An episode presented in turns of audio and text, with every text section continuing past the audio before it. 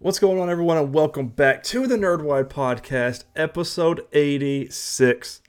I'm your host, Tyler Haynes, with my good friend and co host, and the man with a plan this week, Mr. Chris Rivers. Now, Chris, how has your week been? Has, let, me, let me ask you this Has, has the overtime been abated, or are we still on it? Uh, we worked it this week. We we hmm. had regular hours through the week, but I went in yesterday, so Oh.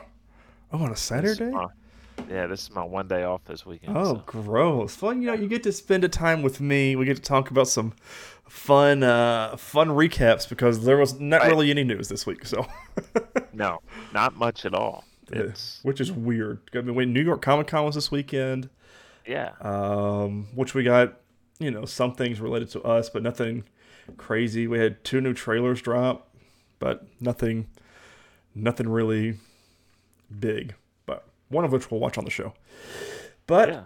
uh, you know, I went on vacation this week. I'm freshly back. I'm not burnt because I don't like to be burnt. So I, you know, just kind of sat in the shade, but I really enjoyed it. I thought you Um, were gonna say you were freshly baked. yeah, freshly baked down in Florida. You know, with good old. Uh, never mind. I'm not going there. I was about to say politics, but you know. Um, Ladies and gentlemen, this is the Nerdwide Podcast. Don't forget to subscribe to either our YouTube or podcasting service of your choice. If you enjoy the show, make sure you leave us a thumbs up on YouTube or give us a good rating on whatever podcasting app you use. If you don't enjoy what you see or hear, make sure you leave us a comment. Us know how we can improve this show. We can't don't know how to improve it if you don't let us know. Uh, If you want to go the extra mile, you guys go to patreon.com slash nerdwide. Three different tiers for three different monetary values, with a lot of different goodies for each different tier. Of course, you get uh, each tier goes up, more goodies happen that way. But Chris, I wonder what you've been watching TV wise, if anything different other than She Hulk this week. Yeah, I mean they we had a couple of shows come back. I think um, NCIS is back. The Mm. rookie's back with Nathan Fillion, so I've been checking those out. It's always I love this time of the year when your shows start coming back. You know what I mean? Like, I know Ghost uh, season two dropped two weeks ago. We still haven't watched any episode yet. But Bachelor in Paradise dropped last week, and we're halfway through the second episode of it because they always do like two hour episodes and twice a Uh-huh. week. So I'm like, it's it's uh it's hard to get through all of it as we're doing it. I still haven't caught up on uh, House of the Dragon from last week. I did good to catch up on everything this week because we were in Florida. We didn't watch anything until we got back home, um, and we've been real busy this weekend too. So we wait. We stayed up late last night watching things. Um, I'm trying to think. Bachelor in Paradise is probably the only thing that I watched. Uh, yeah, I didn't watch any of my shows, and with me starting my new job, I don't know if I'm gonna have the time to watch my shows like I used to, which is kind of depressing. But we'll see what happens. So you know, we'll we'll see what goes down the road there. But I want to talk about something because we finally had the episode we've been talking about with She Hulk. Full on spoilers for episode 8 of She Hulk season 1, which there is a potential of us getting a season 2, just not announced yet. Based off of one of their, one of their tweets, because they called it a season finale, not a series finale. You know, they've been doing that. We really don't know. But they did that with Loki, and we got a season 2 of Loki, which they're filming. So we're thinking She Hulk might get a season 2. And if so, Chris, I'm all about it. I'm just gonna be 100 percent because this they've got the formula down for TV show, and like the perfect amount of cameos, perfect amount of callbacks, the fourth wall breaking, all in on it. Um, Very good. speaking of another thing we're all in on this episode absolutely fantastic. I'm going to tvline.com we'll stop as we go here for the recap with matt webb mitovich for the author here ahead of next week's season finale or next week's finale the episode ribbit and rip it open with the introduction of leapfrog aka eugene Patitilio, a low tier hero who asked Jen to represent him in a legal action against the designer of his seemingly malfunctioning supersuit. Given that said defendant would be the one and only Luke Jacobson, Jen had personal and professional conflicts, but her boss insisted she handle the case. I love Luke. Like, if he is in every episode from here on out, I am a okay with it because he is hilarious in everything he's in, like every scene that he's been a part of so far. And I'm like, yeah, uh, especially that he's our Edna mode if you've watched The Incredibles. And he does the super suits apparently for everybody. Even, um, you know, uh, Leapfrog, Daredevil. Of course, we saw his, his helmet in the um, couple episodes ago. And we get confirmation for this episode as well. As it quickly became apparent, Leapfrog's case had no li- has had no legs, seeing as he had wrongly used jet fuel in his booster, sparking the flame out. this fact was cleanly sniffed out by Luke's lawyer, the one and only Matt Murdock from New York, played again by Marvel veteran Charlie Cox. Afterward, Matt bought Jen a drink at the Legal Ease, where he got her thinking about what she has a unique opportunity to uphold the law as a lawyer, and then seek justice in other ways as a superpowered hero. Though Jen is unaware of Matt's own alter ego, the two spark on multiple levels, but their flirtation is cut short by a business call for Matt Murdock. I thought this was the perfect way to introduce him into this. I was worried that the introduction was going to be the from the trailer we saw him backflip off the car and everything, but no, him walking in with the doors open up and him strolling in and going toe for toe um, with Jen during the whole lawyer scene was really good, and them going back and forth. Uh, they did it later in the episode as well, but I I really loved their connection, and this was a different Matt Murdock than what we've seen even from the, from the TV show and even from Spider-Man: No Way Home, where he was very serious and very matter of fact. But this one, he was you know flirty and um, oh, not compassionate. It's not the word I'm looking for, but uh, endearing and very just right there with Jen. And I was like, yeah, I want these two together but not no future spoilers here yet, Chris.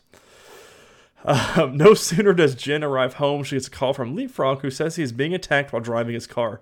Jen suits up in her new She Hulk outfit and meets with Eugene at a parking garage, where she gets to slug it out with his attacker, Daredevil. First off, again, the super suit of hers was Chef Kiss perfect. I absolutely loved it. Um, true to the comics as always, but man, she looked really good, and the CGI looked really good this whole episode.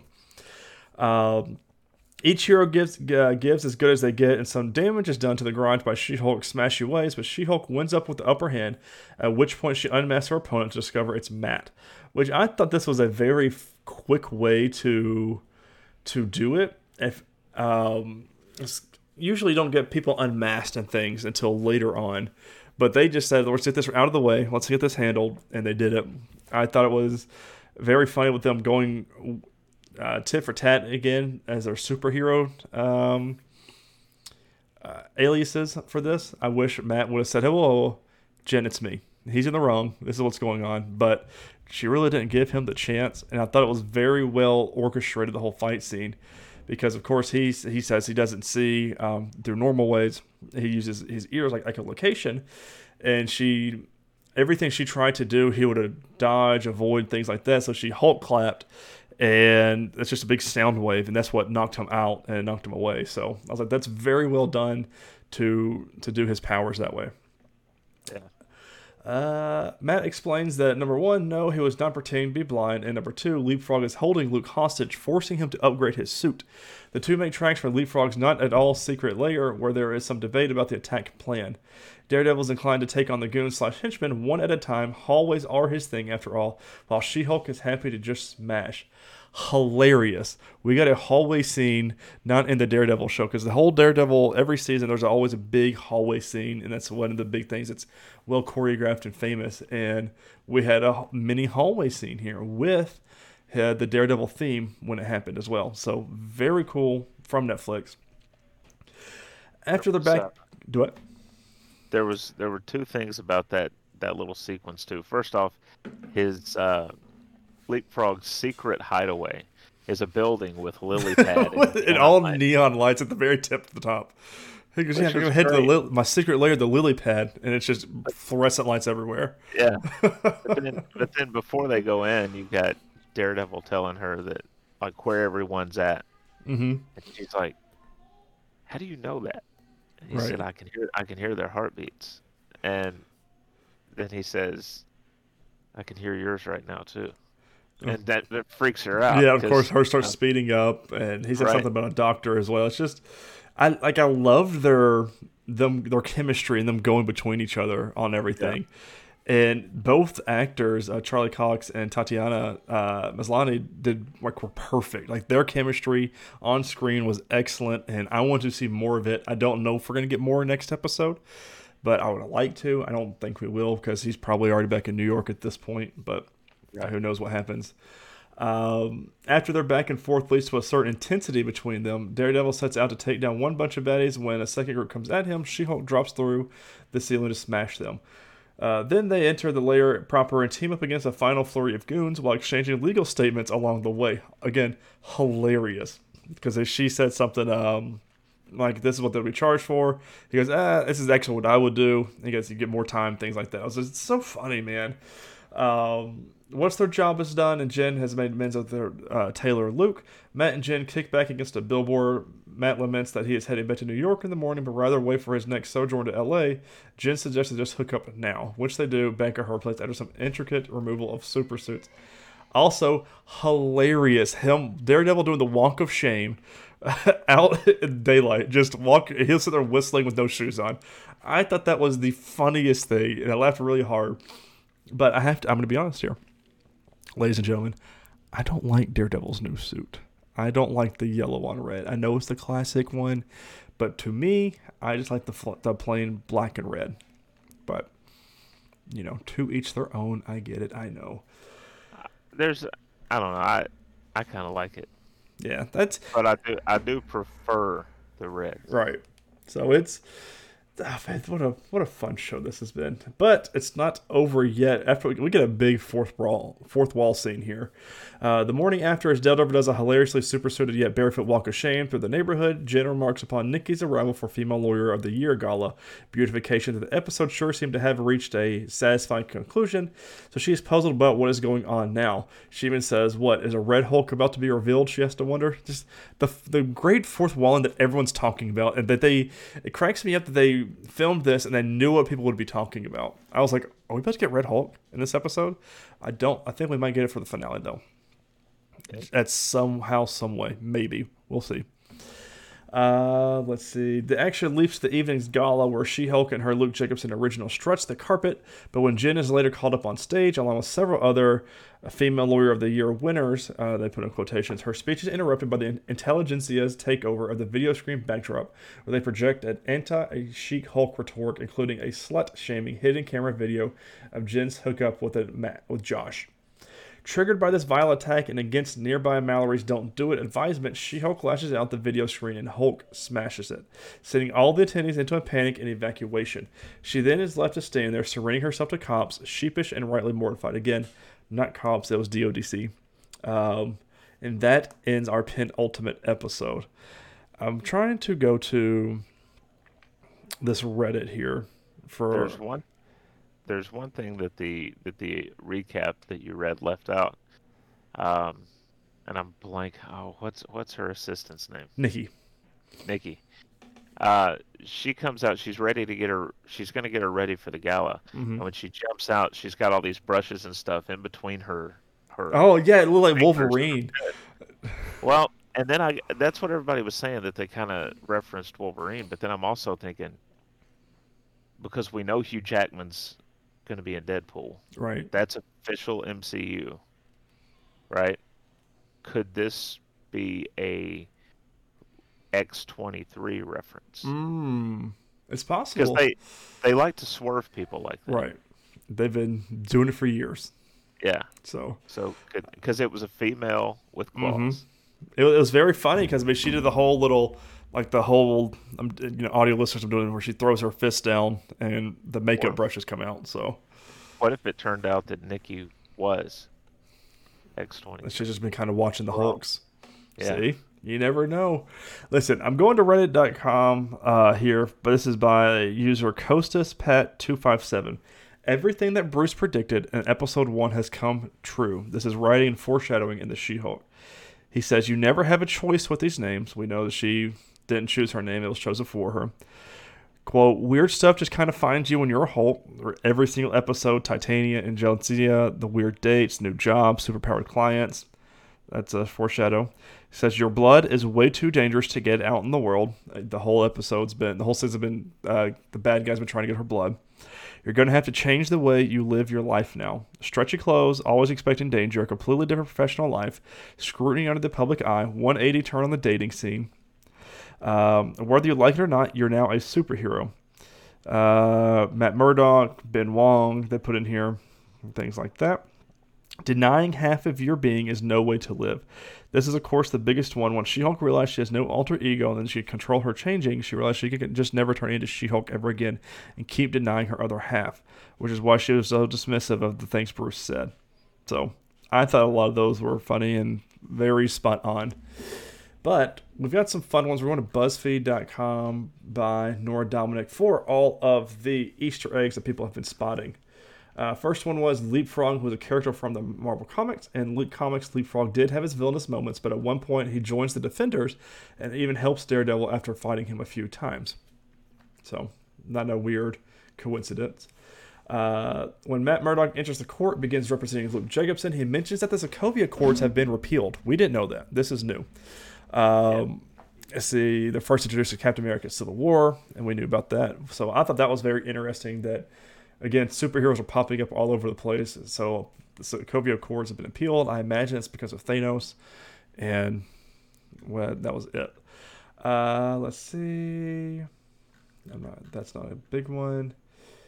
Mm, so when Matt officially introduces his superhero identity to Jen, you can hear the original Daredevil theme song from the Netflix series playing in the background. Nice touch. The Rogers billboard in the background is a nice touch to Hawkeye. Outside the lily pad on telephone pole, you can spot a QR code. Like other episodes, QR code take it to a free comic. Uh, when Eugene is forcing Luke to create a new leapfrog suit, he mentions wanting to go with all out for the next one. Suggests a suit with fancy AI technology and a British accent that talks to him. Of course, uh, play on words the Iron Man suit with Jarvis with Paul Bettany. Uh, when Daredevil goes on lily pad to beat up, we get a classic Daredevil hallway scene uh, Eugene's frog themed layer, you can see a frog signal, kind of like the iconic bat signal, frog parking only sign, and of course, Frogger. So, very funny. Uh, I didn't even catch those. At the end of the final Daredevil and She-Hulk, Leapfrog jumps out the window and ends up breaking his legs, which is something that's happened to the character in the comics as well. Notably, in one comic, Foggy Nelson represents Leapfrog after he claims his shoes didn't work correctly, which is similar to his claims in She-Hulk. Hilarious. Um, when Jen realizes that the episode is over, she mentions Red Hulk. In the comics, General Thaddeus Thunderbolt uh, Ross, who we've met in the MCU before, becomes Red Hulk. Of course, we don't know what's going to happen with that. Let's see. Also, at this moment, Jen also references uh, getting fridge, which is likely a, tr- a, reference to the women are refrigerators trope, notably coined by writer Gail Sim- uh, Simone in reference to comic books. It often refers to when female comic book characters are brutalized and or killed, often in gruesome fashion. The term stemmed from an issue of Green Lantern where his girlfriend is killed and shoved into a refrigerator. I did not know that. Um, then notice the, the Wolverine claws, and that is it. Some good Easter eggs for this episode by far though one of my favorite episodes for the whole season and not just I, I don't think it was just because of daredevil but their quips of matt murdock her lawyer scene with him um, the dating scene and then the end like where she got real angry the her eyes got really green i was like yeah this is what i'm in for and i'm all about it so do you think because we still don't know who the leader is nope i think it's her brother though or her cousin Brother or cousin? That's brother. I, what if it's Pug? Mm, we can't turn him into a bad guy again. Okay, every single show that he is in, he turns out to be the bad guy, and I can't stand it. Let him be good for once, Chris. it could be the uh, uh, what's his name? Her boss at the law firm. Oh, uh, is it G H and K? But yeah, it could be him. He would have the money to try and maybe put together his own team of right. Hulks. Maybe maybe he becomes Red it's, Hulk. It's been theorized that the guy that tried dating her with all the money, he talked about it a million he got. He bought the Wakandan spear, which is something that we hadn't talked about yet either. Which I'm like, that might set up the uh, Black Panther stuff because she's talking about her, everything. It's not being protected anymore. Things are starting to get out in the world of their stuff. Um, so that's about he could potentially be it. I I like the brother potentially doing it and becoming Red Hulk because he gets the blood from her. Um, because you know we've we someone theorized that we talked about on the show of every time you see him he's in red, so it seems like he could be the new Red Hulk. And so I don't know. It's uh, I just don't know who it is, but we get to find out potentially next episode. I don't think they'll leave us on a big cliffhanger of who the leader is, but I'm curious to see where we go from here with her. It, but they may not do anything with it. Mm-hmm. And leave you it know, for. Like, season two. Oh, yeah, man, this is what a what a show though. Like I really, this is quickly becoming my favorite one. I'm curious to see What's- what the finale is, but What's the movie debut for the Thunderbolts? oh, it's 2024 or something like that. Okay, so they presumably would come back with a season two of this before that. Yeah, July 26, 2024. So Yeah, because they could do the same thing. Start filming end of this year, beginning of next year, and have it ready to go before then. yeah, Mm, lead right into the movie where the Red Hulk is on the uh, on the Thunderbolts. right.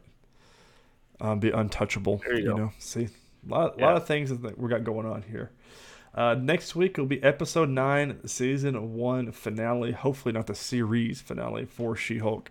Really excited about this one, and I can't wait to see what everyone else thinks as well. Notable news this week. I've just got one. Just happened today at New York Comic Con. Titans season four, part one, premieres November third. So we're gonna have two weeks of no shows. We'll figure out what to do about it um, for our show. We're gonna fill in the gaps there, but we don't have to wait. We just have to wait two weeks and we'll get a show. But the thing that concerns me here, Chris, season four, part one, premieres November third. Is it? Are they really gonna do a part one and part two kind of thing?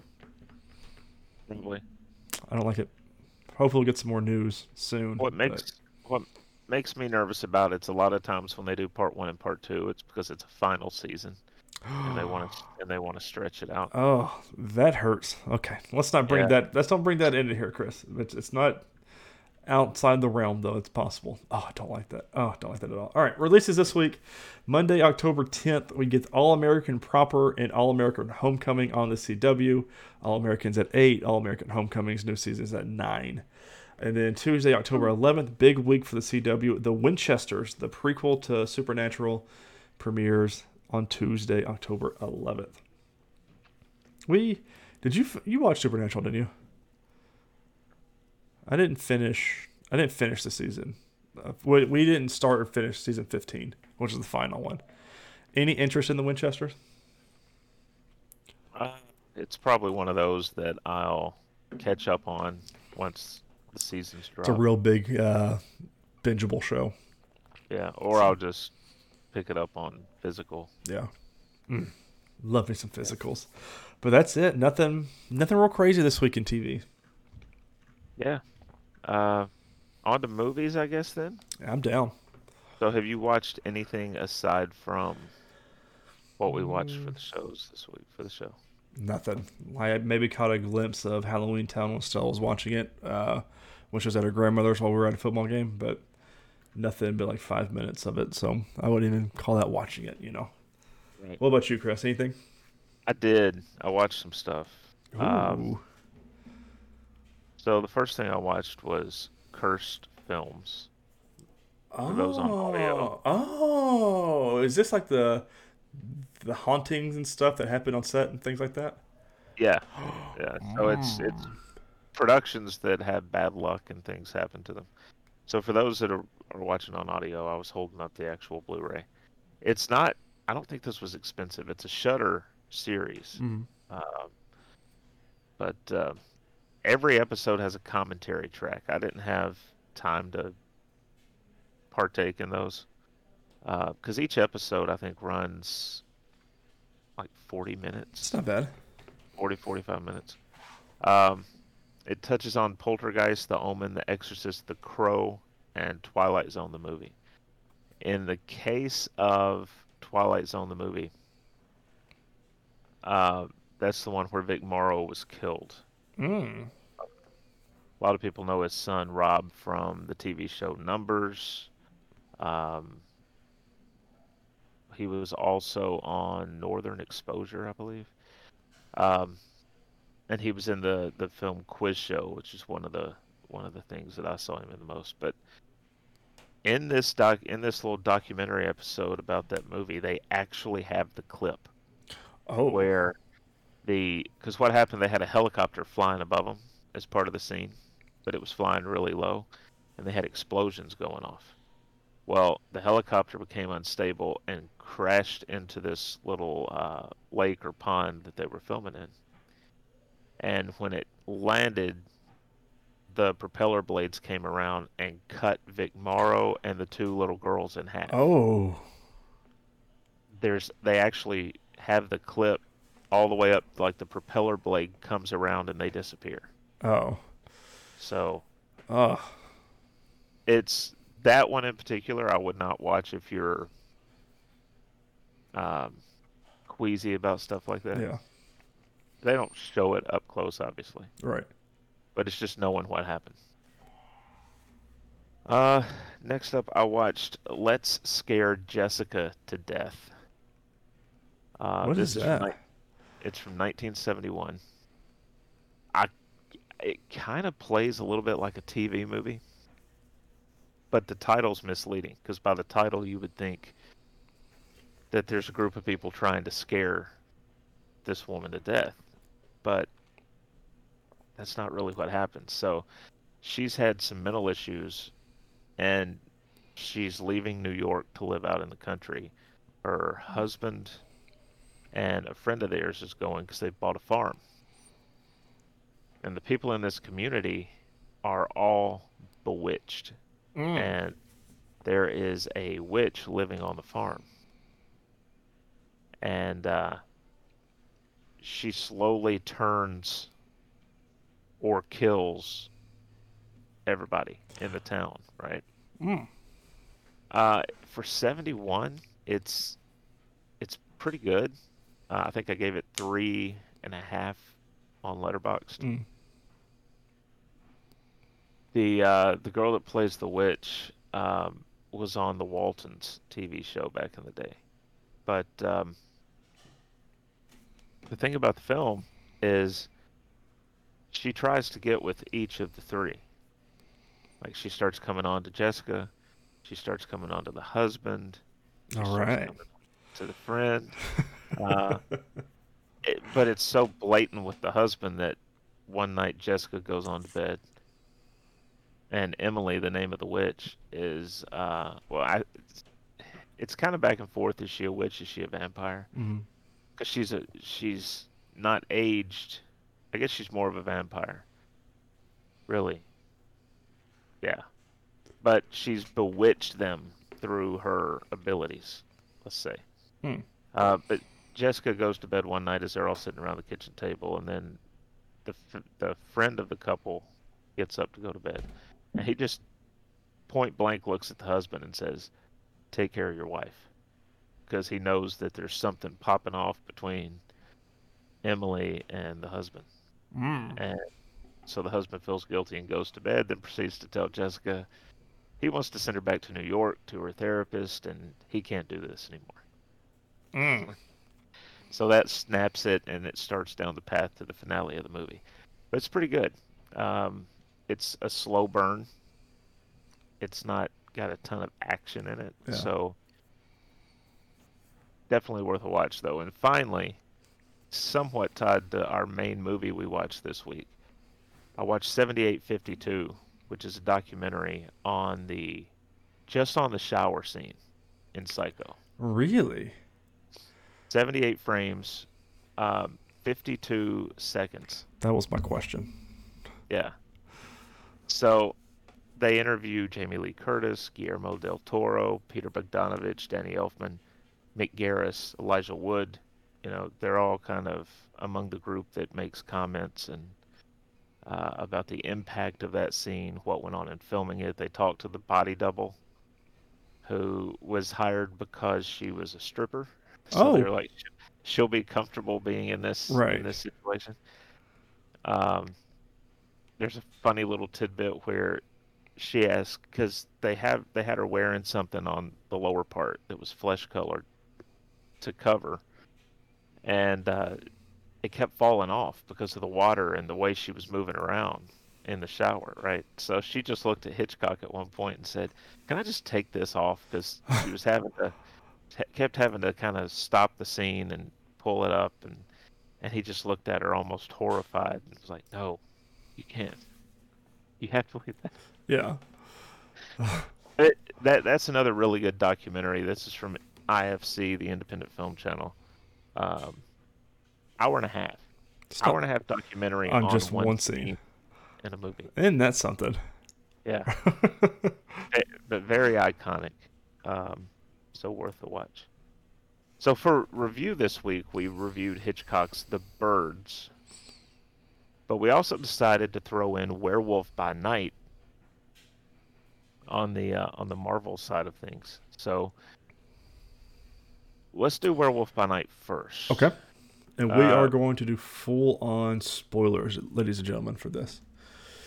Yeah, and for that, I'm actually going to have to pull up the synopsis. Werewolf by Night. Um, Michael Giacchino. He is a classic. Um, he does a lot of the music for a lot of things. I'm trying mm-hmm. to like he's he's won Oscars and Emmys. He did Up. He did Ratatouille, Rogue One, Star Trek, uh, The Batman. Um, I mean, he's done Spider-Man: Far From Home. He's done it all. No Way Home. The Incredibles. I mean, Coco. I could go on and on. He's done. If if you've got like a favorite Disney uh, property, he's probably done it. Coco was good. I like Coco. Mm-hmm. He killed it. Um, so the plot went as follows. I'm just pulling this straight from Wikipedia, so there's no one to give credit to. Um, the community. We'll give credit to the community. There you go. Following the death of Ulysses Bloodstone, five experienced monster hunters, including Jack Russell, are summoned by Ulysses' widow Verussa to Bloodstone Manor, where they are instructed to participate in a competitive hunt to determine their new leader, who will wield the powerful Bloodstone. Ulysses' estranged daughter Elsa also arrives to compete for the Bloodstone, despite Verussa warning her against doing so. The hunt begins in a large maze on the grounds of the manor with a captured monster that's been implanted with the Bloodstone as the hunter's quarry. Following an encounter with Elsa, Russell finds the monster, Ted, a friend that Russell was searching for and intended to rescue, while Elsa fights and kills one of the other hunters. Russell leaves Ted to carry out his escape plan and reunites with Elsa while she's hiding in a mausoleum. The two agree to work together for, to free Ted and obtain the Bloodstone. Ted kills another of the hunters, and Russell destroys the outer wall of the maze so they can escape. Ted flees into the forest after Elsa removes the Bloodstone from him. However, the Bloodstone reacts violently to Russell's touch, indicating he is also a monster, as Verussa and the other hunters arrive. Verussa captures Russell and Elsa, places them in a cage, and uses the Bloodstone to trigger Russell's transformation into his werewolf form. The werewolf breaks the cage, slaughters Verussa's guards, but Verussa subdues him using the Bloodstone. Elsa also escapes, kills the two remaining hunters, and stops Verussa from killing the werewolf. The werewolf attacks Elsa, but spares her upon recognizing her and leaves the manor. A furious Verussa tries to kill Elsa, but is incinerated by Ted, who then leaves to find Russell while Elsa takes possession of the manor and the Bloodstone. The next day, Russell awakens in the forest in his human form with Ted watching over him and is pleased to learn Elsa is safe. And that's the extent of it. It's only, I think the counter on Disney Plus said like 53, 54 minutes. Yeah. So it moves fast. It's in black and white. They do this great little transition at the end when we're going to that next day uh, with Russell waking up. Um, and it's a Wizard of Oz. Yeah, I was about to ask you if you caught on to that. You get a you get somewhere over the rainbow playing, and they go from black and white to color. Mm-hmm. Um, so that that was very cool. Ted was my favorite. In, in the man thing in a film, Chris. Come on, yeah. and done very well. Of course, with the Marvel Studios uh, MCU title with it. I mean, just absolutely perfect. That was awesome. I, I did love the fact that uh, right before when they're in the cage, right before he knows he's going to be forced to turn, he he jumps on over toward Elsa, and he just starts sniffing her, and she's like, "What are you doing?" Yeah, it was great. He's like, "I got, I got to know your scent." yeah, I have to recognize, and uh, and it works. That's why mm-hmm. he doesn't kill her at the end. Um, he says, "Look me in the eyes." He says, "Never break eye contact."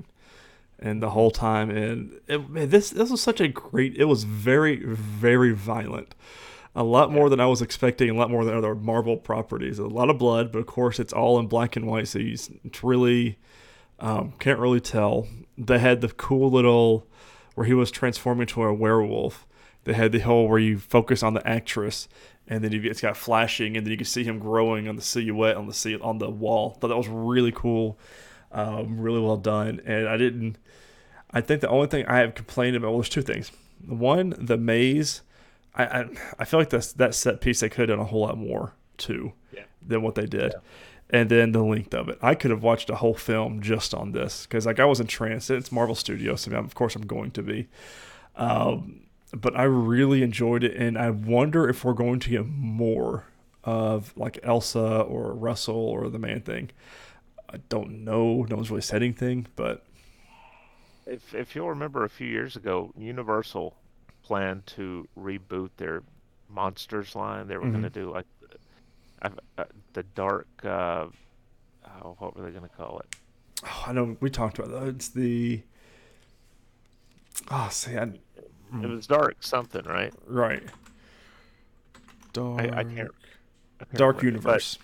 the dark universe, Mhm. but I wonder if Marvel's going to take that same concept and run with it and kind of Do a new presentation part of it. every Like holiday. I could easily see Elsa showing up in Blade. Mm-hmm. I, w- I was thinking we were going to see some more uh, vampire stuff. I thought it was very cheeky though, because they were all asking how many kills you got. You know, the one of the guys says, "Hey, did you ever deal with that thing?" He says, "You ever killed one of those?" Or he said, "Did you kill it?" He said, "No, but I came into a couple of encounters." He goes, "I fought it a couple of times." Which you didn't know by then he was the werewolf. At least I did catch on to it. And he was talking about the vampire. And I was like, very cheeky, the whole werewolf versus vampire thing. I was like, very cheeky, very well done on that. Um, they had all sorts of stuff like that. Also, at the very beginning, they walked down a hallway and it's got a bunch of like hieroglyphics and pictures on it. Gorr the God Butcher as one of those. So it's like, that's very cool. Don't know where this fits into the universe. So, some similarities just in in the performance, uh, especially with the uh, trying to blow up the wall. That was very reminiscent for me of Moon Knight, yes. where he, he just kept you know kept panicking like he couldn't get the thing to stick on the wall, so Right. that the wall would blow. and he would he would run and hide behind the, He just the rock threw it at the wall. fall off. it's and just so it, it was just it was very um it was very mark right. was it mark that was Yeah, Mark was the. Yeah. Mark? Uh, no, Stephen. no Stephen. it was very Stephen Mm-hmm. in that in that moment so very cool I would definitely watch it I know they dropped it just as a Halloween special but I think it's going to have more of an impact in the MCU Yeah, and it's gotten like so many great ratings on it too. A lot of people love this little presentation, and I mean, me being one of them, I think I gave it four and a half stars on Letterboxd. So. It's it on Letterboxd. I It didn't look. Did my Um, classic upload it when we talk about it thing. So that was uh, Werewolf by Night, and I don't know if they'll do. I'm assuming this might be a tradition that they start, I'm okay with it. I like it. and they'll just change the character and the story, Right. you know, each year. Um, I think our next special is the Guardians Christmas special, which is a Ah, takeoff. I forget that the, that's you too. It's a takeoff on the Star Wars holiday special that uh, was so bad we don't talk. We don't talk about that one. um, on, on to the main movie that we reviewed, or that we're reviewing this week, is Alfred Hitchcock's The Birds. Now, I'd seen this before. I saw this once when I was really young, and I've seen it a few times over the years. Um, and when I was really young, there were a couple of instances sitting on the front porch at my mom's house. She had this big glass window Here we go. and and a bird would just fly headfirst into it and drop and shake and die right so as a kid i, I kind of developed this fear Mhm. of birds That was my question. between the movie and witnessing those two things happen i was just like okay, the, these are some crazy creatures. just, no, the the little ones that you see out don't really bother me. Mm-mm. It's like the the bigger ones. The that are just- crows, the seagulls, the. yeah, I can do without them. oh man. Hey, so did we ever find out, or is there a sequel to why all the birds are going crazy? There is a sequel. Okay. It was it was done in the '80s, I think. It's called Land's End. Okay. Um, it I watched it once, and I've I haven't watched it again, so I can't recall specifically. Um, so the basic story here is this, um, and I'm I'm gonna need to pull the names up here so that I don't want to mess the names up. I can't help it, Tyler. I didn't realize Alfred Um, Hitchcock was in this. Like, yeah, he makes the cameo at the very beginning. The you'll see him in the background walking his dogs out of the very, very Stan Lee of him. out of the out of the pet store. Um, and actually, that opening scene where we first see Tippi Hedren, you know, and someone whistles and she turns around right before she goes into the pet store. Mm-hmm. Hitchcock wrote that specifically because he discovered her in a commercial where the same thing happened. She did a commercial for something where someone whistled off screen and she turned like that and smiled. So he said, We're going to do the same thing. Hmm. Um, but Rod Taylor is in this as Mitch Brenner. Jessica Tandy is Lydia, uh, Mitch's mother. Uh, did not, I mean, I've seen her before, but she did not look like the Jessica Tandy that we all know from later stuff. Okay. She was, she was, you know, like driving Miss Daisy and stuff like that. She was Yeah. obviously much older. So uh, Suzanne Pleshette was Annie, Mitch's ex-girlfriend and the school teacher. She went on to have, I think, her biggest thing she did later on was uh, the Bob Newhart show, uh, where she played his wife, Tippi Hedren. Of course, starred in this. Um, so we see, and she's Melanie Daniels, which is interesting because Tippi Hedren's daughter is Melanie Griffith. So, um, but we see Melanie Daniels go into a pet store. She's going in to uh, order a, uh, I think it was a macaw, uh, Mhm. or a mina. It was either that or a mina bird. It started with the M. I think Mina. I think that sounds. Mina. Yeah. Yeah. So she's going into the to the pet store, and while she's in there, um, Mitch comes in, and he recognizes her, but she doesn't realize it at first because she he's a lawyer, Mhm. so he saw her in court, and uh, her father owns a huge newspaper, and so they have this little back and forth where he, she pretends to be a worker at the store, and he pretends to go along with it. And then the whole ruse is is undone before before he heads out of the store. But he came in looking for two lovebirds because his sister who's played by by Veronica Cartwright is um it's her birthday coming up and he wanted to get her two little birds and so after he leaves the store birdless she uh she orders two lovebirds. Uh, Very Melanie cheeky. does. She orders two lovebirds and decides she'll take them to him. Um, takes him to his apartment. Finds out, of course, because her dad owns a newspaper. She knows all these investigative reporters and everything. So she finds out where he lives. Takes the the birds. Was going to leave them outside his door, and his neighbor's like, "No, he's he's gone for the weekend." So she finds out where, and she drives up the coast or down the coast to um, the town that he's that he's visiting, where his mother and his little sister live. And it's while she's there, she meets all these different townspeople, including the school teacher that he has a history with, and meets his little sister for the first time.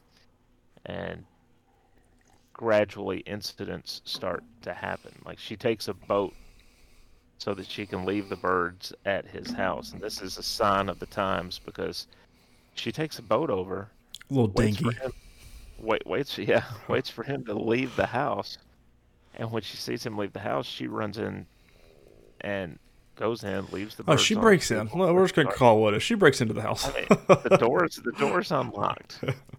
But this is a time when people left their doors unlocked, so it wasn't a, a weird And thing. but- Your neighbors across the hallway of your apartment tell tell people exactly where you've been and where you are and where you're going. In San Francisco now, people would not even look at you, wouldn't do anything. I don't care what you're No. doing. So she waits for his reaction. She goes out, back out onto the bay in the boat and watches. And when he sees a boat, he gets his binoculars and looks, notices her. So he drives around to the dock she's going to have to return to. And it's as she's coming into the dock, a seagull swoops down and like nips her head yeah, with its claws. very she- very randomly. Yeah. But this is the start. This is the first attack and it just it comes in waves and it gets bigger and Mhm. bigger and more and more birds are showing up.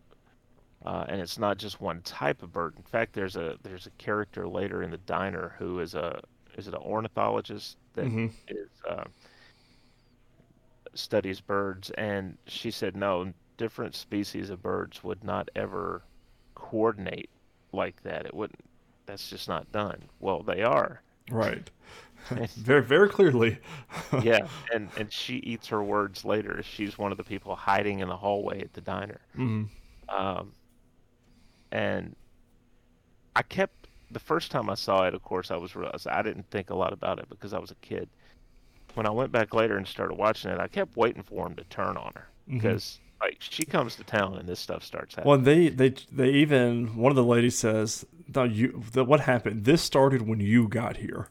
yeah, And I was like, "Oh, yeah. I mean, they're not wrong, right." but she she didn't bring it with her. Mm-mm. Um, so as these attacks continue, I don't think at first anybody dies. People are just freaked out and they're getting hurt. And Right. I think the first death that we get is Mitch's mother's neighbor. Dan. who sells the feed? Yeah. So she chickens. goes over she goes over to talk to him or something and as she goes in she it's quiet Mm-hmm. and then she sees the teacups broken. Yep. And then she grad she looks around and she notices other stuff in disarray and and then she uh she opens what I, turns out to be his bedroom door and there's a seagull kind of plastered to the window where it Mhm. just flew head first in and stuck and um there's a blackbird on the bed dead Right. and then she looks over and sitting against the wall is Dan. She sees his foot first, and then she looks up to the body, and his eyes have been pecked out. very violently. I mean, for a 1963 film, that was very ghastly, and very Yeah. like makeup department did a real good job on that because I was like, oh no, don't like that. Yeah, no, no CGI, Nothing. right? And it looked like hollowed out holes Yep. in this guy's head. So, very good makeup and special effects on that one. But these attacks just, it, and it's it's funny to talk about the movie because there's no. There are little details, but there's no plot details beyond these attacks. Just keep coming. Yeah. Uh, obviously, Mitch and uh, and and Melanie get closer and closer, right? Until they're basically they're a couple. Right. Odd that it kind of happens through this, but it does. Um, but um, Annie, the the school teacher, played by Su- Suzanne Pleshette, she gets killed Mm-hmm. by the end of the movie. steps. She's- yeah, she. Hmm. They heard the explosion, so this guy putting gas in his car gets attacked. Hilariously, he- by the way, he he, freaks out and he drops the hose. And back then they didn't have the safety feature Yeah. of shutting off, so it just continues to pour. And um, as it does, goes downhill and across the street to the car of this guy that had been in the diner. He's out there smoking Always. and they're screaming at him, "Don't drop the match!" Well, he looks up without putting the match out, and when while he's looking at them trying to figure what they're saying, the match burns him. mm-hmm. So he he reacts and he drops it, and he goes up in flames. Kills himself. Explodes the gas station next by near do- next uh, Yeah. next door. It was it was, but that's how Annie dies. She Yeah. hears the explosion. She's watching Kathy, Mitch's sister. So she goes outside to see what happened. Kathy comes with her. The birds attack. She pushes Kathy back in the house, but she can't get back in. Mm-mm. So she's killed. They don't show much. She's just lying Yeah, there. laying dead with her eyes up. Which weirdly enough, eyes weren't picked out. So No, which makes me wonder how she died. Right. Because I mean, a bird attack could be bad, but heart attack, shit. maybe. I don't. maybe. I mean, I would. I mean, that'd be that'd be me with my AFib over here. You know. it, it'd, be, it'd definitely be freaky. But we never get. That's one thing about this Hitchcock movie, that we never get a resolution. Mm-mm. They just It kind of drive out. They drive away, and the birds have taken over the town. Mm-hmm. Now, I did read, I think it was on IMDb, when this movie came out in London, Hitchcock had it planned so that when people came out of the theater, he had speakers in the trees. And when they came out, the sound of birds and birds' wings came out over the speakers. What is wrong with this guy? out. I would have lost it. So he just added to the experience. But I mean, oh god, I would have think- lost it. I think for me, the thing that makes it such an effective movie is in the very same vein that makes Nightmare on Elm Street effective, right? It's birds are everywhere. Mm-hmm. We can't get away from them. We're going to encounter them. And it's like with Nightmare on Elm Street, you have to go to sleep. You know, there's horror movies about these characters that are in certain locations. We all have to sleep. So you can't avoid Mm-mm. the the bad guy, you know, so to speak. Mm. I I like I I I don't know if I've rated this one yet on Letterboxd. For me, this is like it's a five star. Mm. I I love this movie, but I'm curious as to your thoughts because this was a first time watch for you. Yes. Um, like a lot of these older movies, the it's very because this was like a almost it goes hour and fifty eight minute movie something like that, Uh-huh. an hour and fifty something. But it a lot of things really drug on for me. Um, trying to think of what the boat scenes for one. I think we have five or six different angles and maybe six minutes of her driving with the boat. And I'm like, okay, we can. We don't really don't need this filler content. Um, I really want a resolution, and I really want to know why these birds are acting the way they are, because that's just that's how our movies and TV shows are now. You you presented a problem, the problem gets solved, and we find out why the problem was there, but we didn't really get that uh, in this film. Um, I think I gave it two and a half or three stars, just because it was for a 1963 movie. The CGI, not the CGI, the special effects, and the like just with the birds were really good. Like the the the love interest between Mitch and Miss Daniels, I really was into. Like the whole mom not really liking everything. The school found out the school teacher moved from San Francisco. I was like, ooh, there's something going on here. I'm here for this drama. Um, didn't really get a resolution to that because she died, but you know she was good people anyways, and didn't hold it against Melanie. Um, but like the special effects with the birds were really cool. I felt like, especially like when they would flock into rooms, you could obviously tell they were fake, and they were doing special effects with them.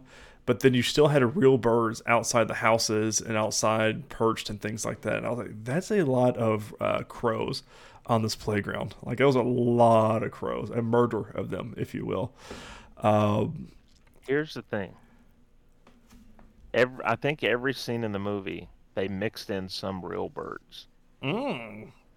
hmm So like even like when the like at the end inside the house and everything, I guess I would do special effects but still have actual birds in there.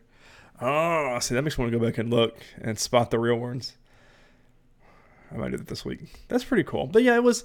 I think it because I've heard of this movie you know, from a lot of people. It's obviously a classic, and Jamie even you know she's seen it before. Um, but yeah, I thought it was good. Uh, the Mitch and Mitch throwing Melanie's like Rome stories in her face and all that. Like there were a lot of layers to their story. Like we find out that he's just a lawyer. We didn't know about the whole newspaper thing. Then we found out about the newspaper thing. Well, then we found out that her friends pushed her nakedly into the thing, which that was was published by a rival newspaper. And uh, then you add his girlfriend from San Francisco moved here. The mom didn't like her. It was I thought was, I really enjoyed all that aspect of it. And yeah, I think I gave this a three stars for me, which isn't bad, but I'm liking I'm liking seeing all of these different Alfred Hitchcock movies every year as we go through these lists. It's just kind of cool to see where his mind's at when he does these things. He's got some really good stuff. A lot of his stuff is typically suspense. It's not mm. really horror. Right. Um, but it's still some of them are, are more mystery as well. Yeah. They're fun watches. Mm-hmm. It was it wasn't bad. And I thought that was good. Just just drug out a little bit too long for me on certain mm-hmm. things. Like there were uh, the boat scene is specific, like specific, because that's what I remember. I was like, okay, all right, we're, we're about to be done with this. Oh nope, there's another scene.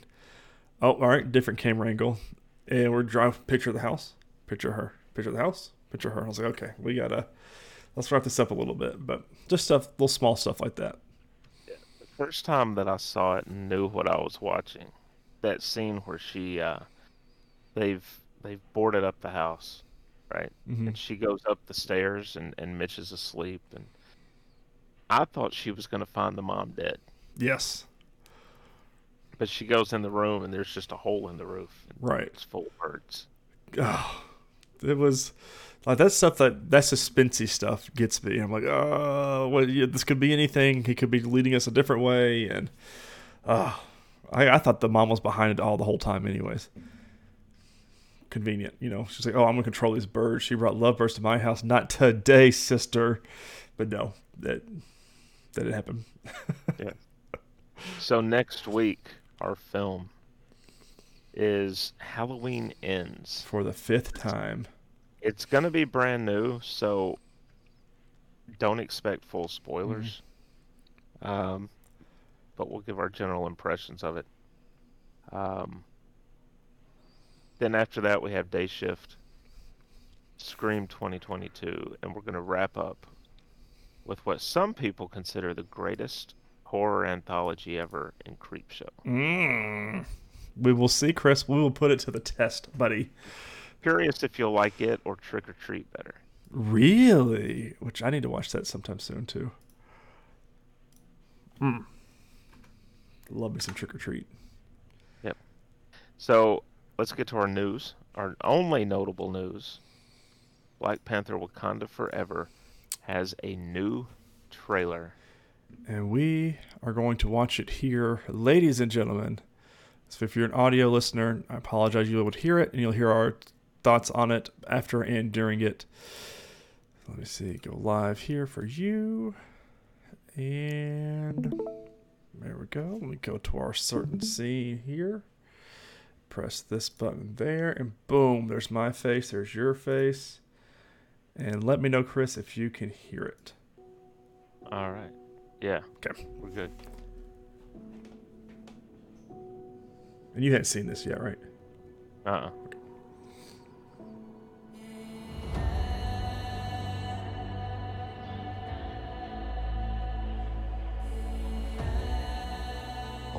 most broken people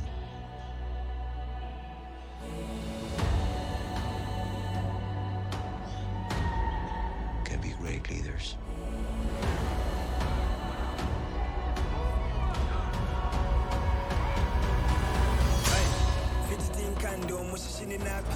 Chills every time I watch this thing. His people did not call him general or king. They called him Kukul Khan the feather serpent god. Killing him will risk eternal war. He's coming for the surface world.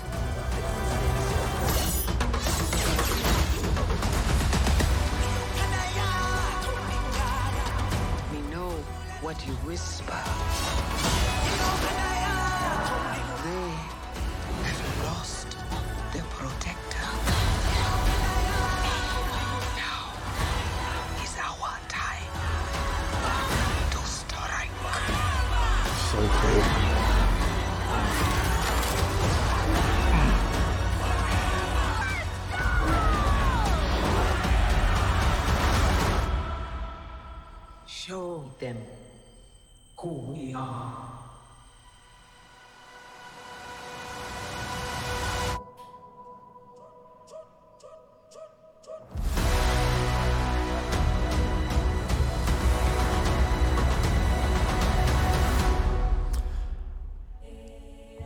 Couple things.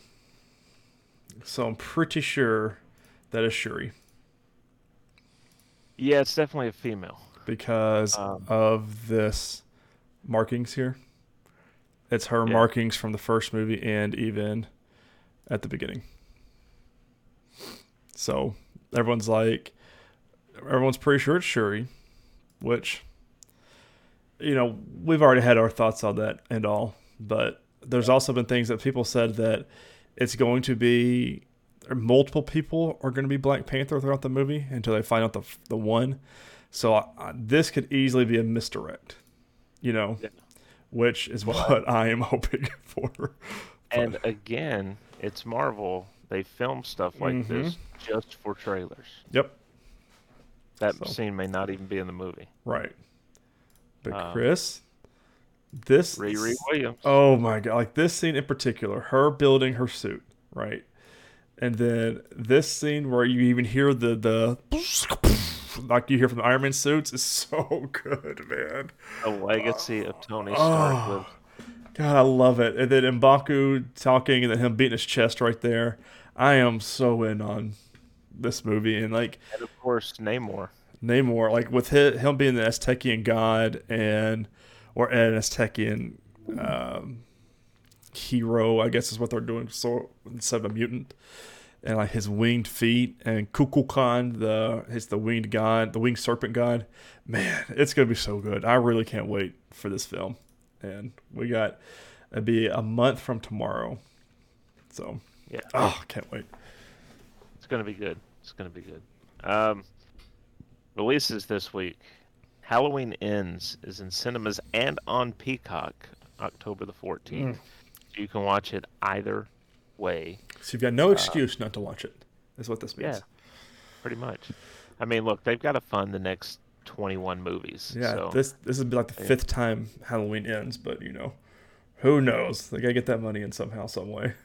you know what I would like to see them do?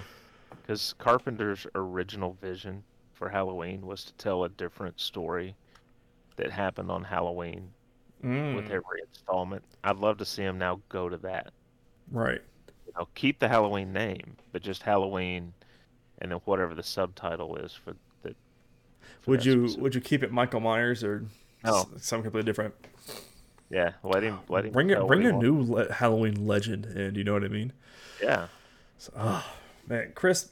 So let's jump into video games. Don't really have anything. The Super Mario Brothers movie teaser is out. You get Chris Pratt's first voice. You get Charlie Day. You get Jack Black as Bowser, and Keegan-Michael Key for Toad. But it's like a minute. Doesn't really show anything. We would show it on here, but it, it really does not show anything. It's if you want to hear their voices, watch it. But other than that, I think we hear a little bit of an Italian accent. That's that's been the big debate. Do we really? Is it Chris Pratt just doing his normal voice? But you said like uh, Lana Pierce saying, and you're watching her reaction, like you could hear it if you really listen for it. I've watched it twice now, and I, all I can think about is Jack uh, Black as Bowser. He is amazing. Yes, and like I, when I hear Bowser now, it's all I think about is Jack Black. And Yeah. okay, yeah, it's I'm I'm here for it. So, um, Chris, you been playing anything this week? Uh, just my usual. I'm probably gonna try tonight to get into back into some. Uh, tell me why. Uh, I need to play that too at some point. I've been so Overwatch 2 came out last week, and or this past week. I've been playing it this weekend since I got back home, and it's just Overwatch, just kind of updated and everything. Everyone says the same source code and everything, but I am highly addicted to it again, and it's because I, I love Overwatch esports. I've got from when I went down to one of the matches in Atlanta over here and stuff. Oh, I love it, man! I just it's so good. I I just want to play more. It's one of those that's hooked. I'm hooked now, and everything I think about is Overwatch. I just want to play more. Want to play more. Want to play more. But you know, life gets in the way. Notable new releases this week The Darkest Tales, PC, Xbox, and Switch, October 13th. Dragon Ball The Breakers, it's like a Dead by Daylight, um, the Predator series, the Jason Voorhees series that they put out um, with the Dragon Ball. It's on PC, PS4, Xbox, and Switch. Comes out October 14th. No More Heroes 3 on everything but the Switch on October 14th.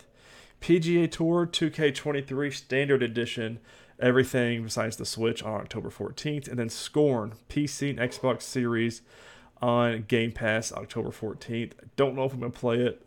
It's a horror s shooter, and it looks really gross. A lot of a lot of phallic symbols in that one. Uh, yeah, man, that that PGA Tour, everybody's been waiting on that game. For real? Oh, I, do, I don't know. I don't keep my ear to the ground on that one. Ladies and gentlemen, that has been this week's episode of the Nerdwide Podcast. Listen, we didn't have a whole lot of news, but we're still at a whole hour. We had a lot of fun talking about our stuff, though. Finally got Daredevil, so that's all I care about. I can't wait for the finale next week. Halloween ends, technically a finale next week as well. Um, yeah, we'll we'll talk. We'll maybe put on Twitter or talk next week about what we're going to do in those two weeks prior. We don't have anything to recap because I hope it's not a dry news week like it has been this week. But we'll find out next week when we get there. Don't forget to share on all your favorite social media platforms and forget to rate and review this on your podcasting app and give us a thumbs up and subscribe on youtube.com. Uh, social media, you can follow Nerdwide on Twitter at nerd underscore wide. You can follow me personally at Ty underscore Haynes. You can follow Chris at MavTN7. If you go on Facebook.com, search Nerdwide Podcast or just Nerdwide will be the first thing that pops up. Like us on there, follow us on there. Um, those two ways on Twitter and Facebook. The first way you know when the episode is published, and we would greatly appreciate it. As always, this has been the Nerdwide Podcast. Thank you so much for listening and watching, and we cannot wait to share with you our thoughts on the finale of She Hulk and Halloween Ends next week. We'll talk to you then.